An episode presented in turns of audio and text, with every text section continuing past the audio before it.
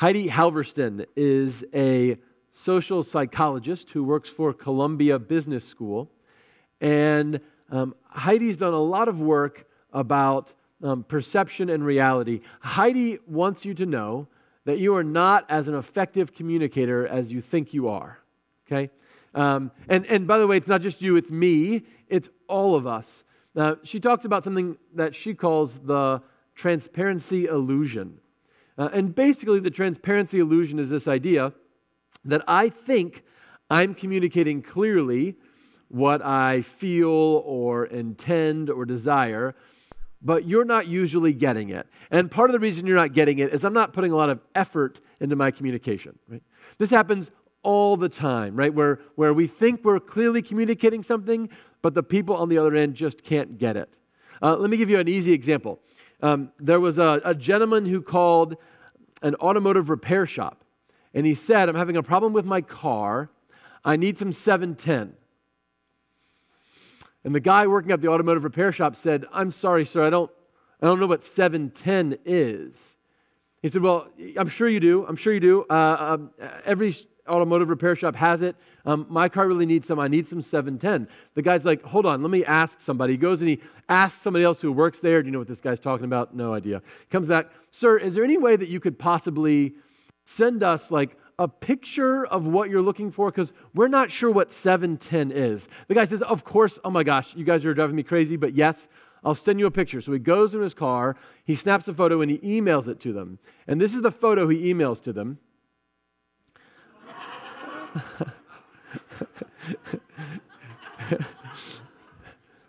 oil, right? Not 710, oil. Uh, so sure he's communicating clearly, right? Um, so not being effective. Okay, so we, um, we do this all the time, right? Uh, I don't understand how you didn't hear me when I said that. Uh, how did you not know how I felt about that? Weren't you paying attention? Uh, oh, I know I said that, but I'm sure you knew what I meant was. I'm just repeating my conversation with my wife from last night. Um, so we, we do this all the time, right? Where we assume we're communicating effectively, um, but what people are hearing isn't clear because we're not putting a lot of effort into our communication. So uh, I love this idea. This, this, she calls it the, the transparency illusion. And, and I want to suggest um, that there is also a spiritual transparency illusion. And the spiritual transparency illusion is this idea that um, inside, in my inner being, I am one way, and therefore um, I'm going to just naturally be perceived that way in the outer world, right? In my heart and in my mind, um, I love Jesus. And so, um, without any effort, I'm just going to naturally start loving Jesus all over the place um, with my body. Uh, and it's a nice idea, uh, but most of us have not experienced that to be true, right? That it takes some effort um, to get past that spiritual transparency illusion. For the last few weeks, we've been talking about um, the uh, identity categories we find in Scripture, uh, and particularly using this graphic from Dallas Willard, which you I, can you put that up for a minute for me? Thank you. Um, and so uh, Willard talks about these, these core components of who we are. He says, at our center is our heart. Sometimes he calls it our spirit or our will, okay? Uh, and that is not uh, our heart like the source of our emotions. It's in the Bible, heart means the source of choice and decision making, okay? Uh, and I don't know if you can read it, but there's an arrow going all the way into the center of our being, all the way into our heart, that says the word and spirit of Christ enters. So uh, when we want to we want to sort of be reshaped in the image of God, it begins with a choice, right? To say, I want to accept Christ as my Lord and Savior. Uh, and then around the, the heart, there's another category called mind, right? Which is thoughts and feelings. Uh, and we talked a few weeks ago about the fact that while I don't have complete control over my thoughts and feelings, um, I, I, can control which of those I dwell on and which, which uh, empower me or control me. Um, but the heart and the mind are like the, the inner self, right? Nobody sees that about me. The, next category, which we began talking about last week, is the body. And, and, and the body is really um, how my inner self is translated to the rest of the world. Right? So God can see your heart and God can read your mind, but nobody else can. Okay? Everybody else finds out everything about you from your body, from what you do in the physical world. Uh, and, and we have this idea that because our inner self is made a decision to follow Jesus or we're trying to think about Jesus, our outer self will just naturally communicate that to the world. That doesn't seem to be the case. So we get to, um, for example, Paul in chapter 7 of Romans, um, where you can take that down, thank you, um, where Paul talks about um, the, the struggle he's having with his inner and his outer self. We read this this morning. Stephanie read this for us.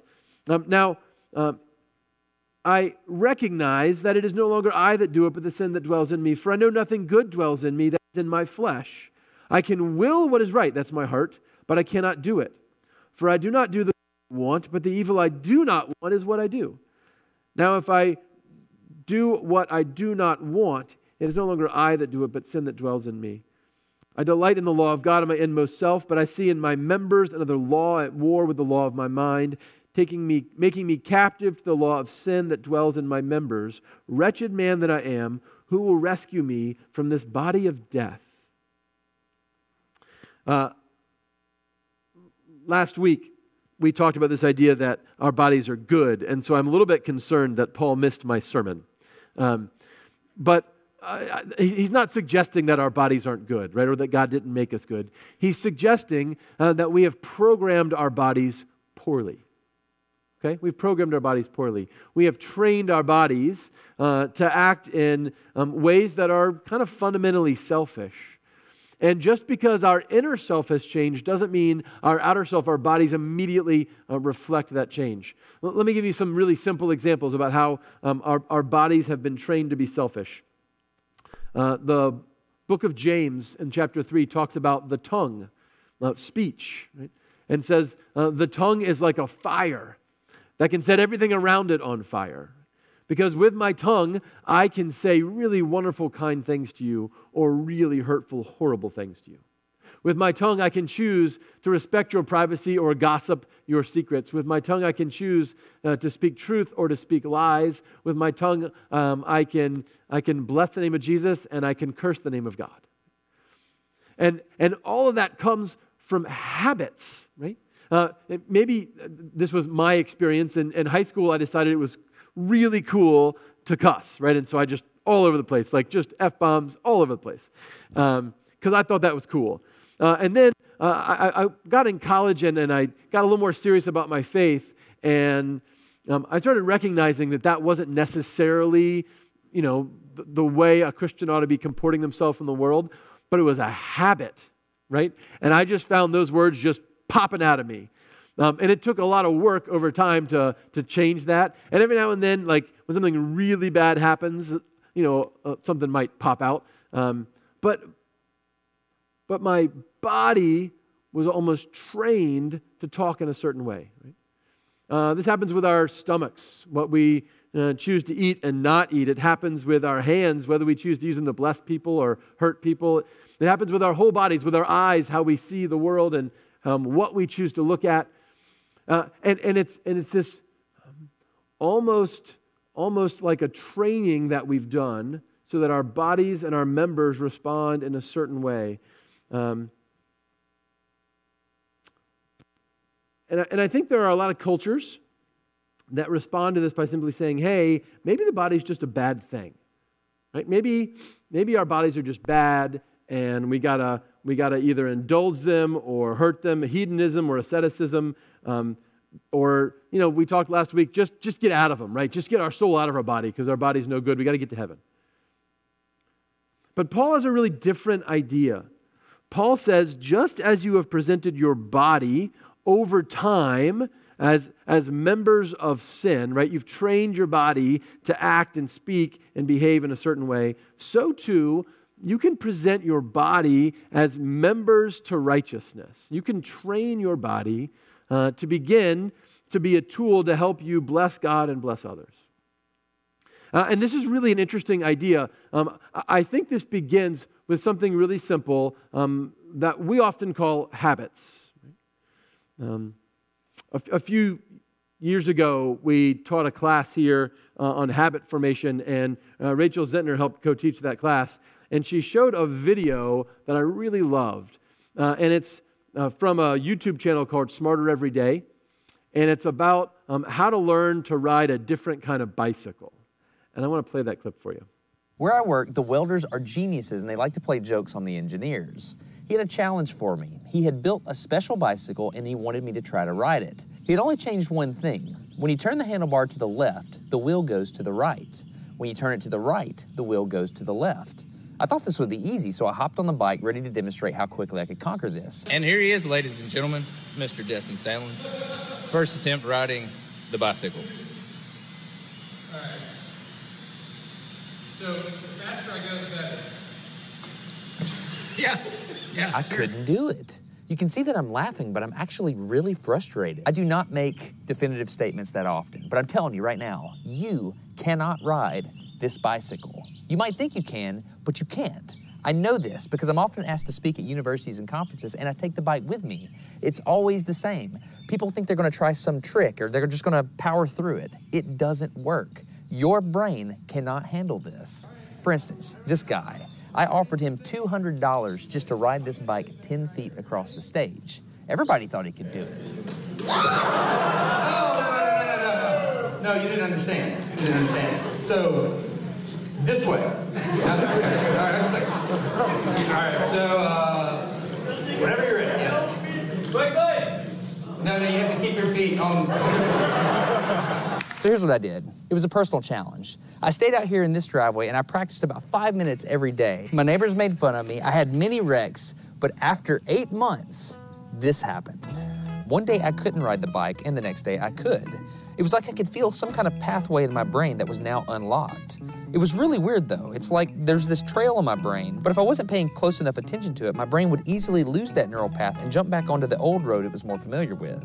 Any small distractions at all, like a cell phone ringing in my pocket, would instantly throw my brain back to the old control algorithm and I would wreck. But at least I could ride it. Well, the question is, can I ride a normal bike now? I mean, I've spent all this time unlearning how to ride a bike. If I go back and try to ride a normal one, will my brain mess up? It's backwards. It's backwards. This was one of the most frustrating moments of my life. I had ridden a normal bike since I was six, but in this moment, I couldn't do it anymore. I had set out to prove that I could free my brain from a cognitive bias. But at this point, I'm pretty sure that all I proved is that I could only redesignate that bias. After 20 minutes of making a fool out of myself, suddenly my brain clicked back into the old algorithm. I can't explain it, but it happened in a very specific moment.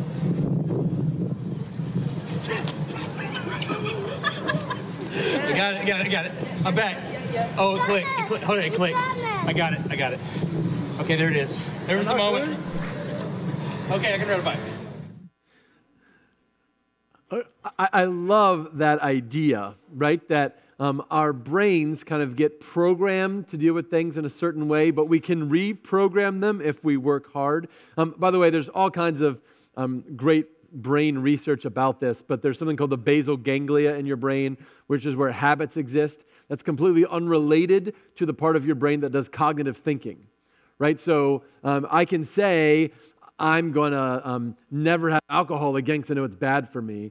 Uh, and the cognitive thinking part of my brain can make that decision, but the basal ganglia doesn't because it's a habit part of my brain. And I've still got that habit. And I realize all of a sudden I'm sitting at my desk and I'm drinking a beer because the habit kicked in, right? Ever been on your way somewhere and realized you were focused on something other than driving and then um, looked up 20 minutes later were at work instead of at the grocery store? because you just started driving, right? The cognitive part of your brain and the habit part of your brain, totally unrelated. So um, here's why this matters. Um, even though they're totally different parts of our brain, um, we can retrain ourselves, right? We can retrain this sort of body knowledge just like he did, right? Over time, with enough effort, you can, you can create a new way for your body to think.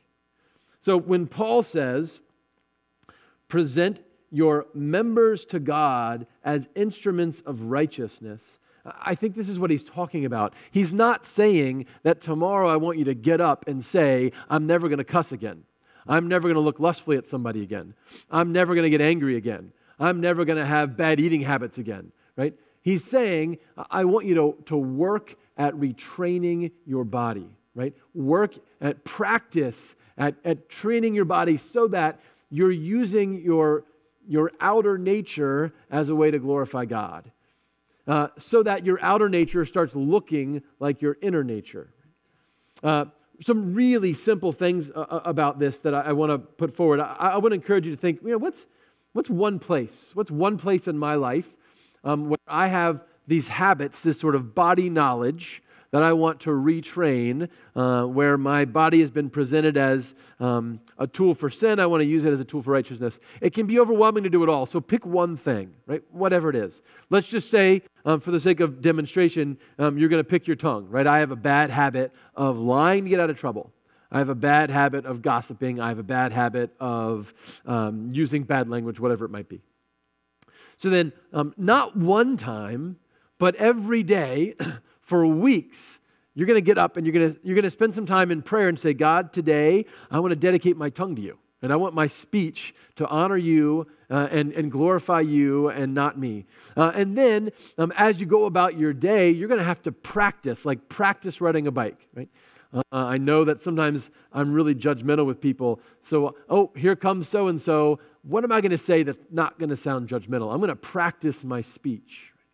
And then after I screw up, because you will, I'm going to go back and say, All right, Lord, uh, how could I have said that differently? How could I have handled that situation better? Uh, and then maybe I'm going to find a friend or a family member and say, Hey, I'm really trying to train myself in this. Will you help me? Will, will you be someone I can talk to and be accountable with? Um, eh, eh, just like you want to train yourself to ride a bike, or you want to train yourself to throw a baseball, or you want to train yourself to run a mile, right? You have to train your body to be a tool for righteousness.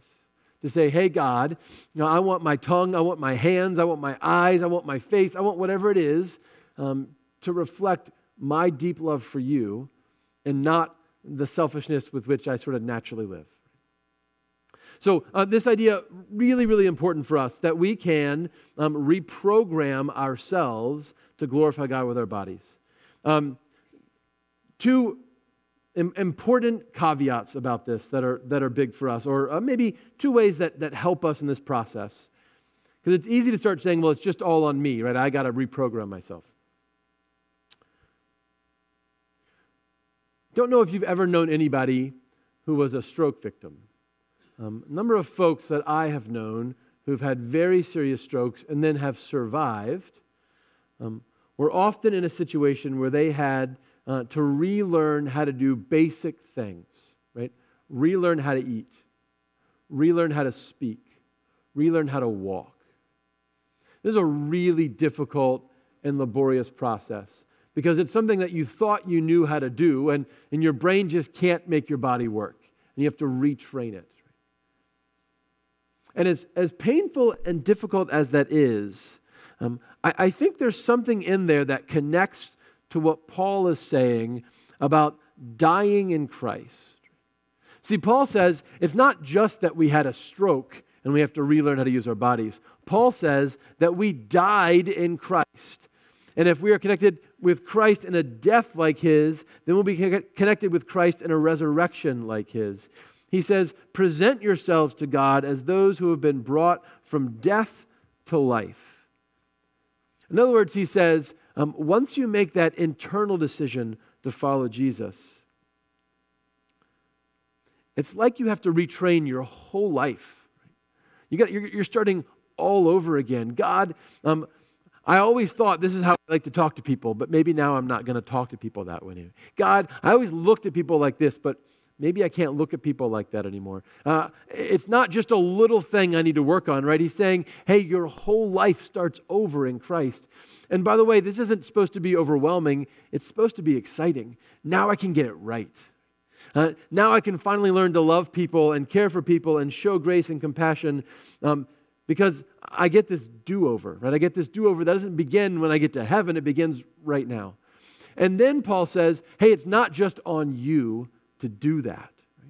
It's not just on you to figure out how to start this new life because you are connected to the body of Christ.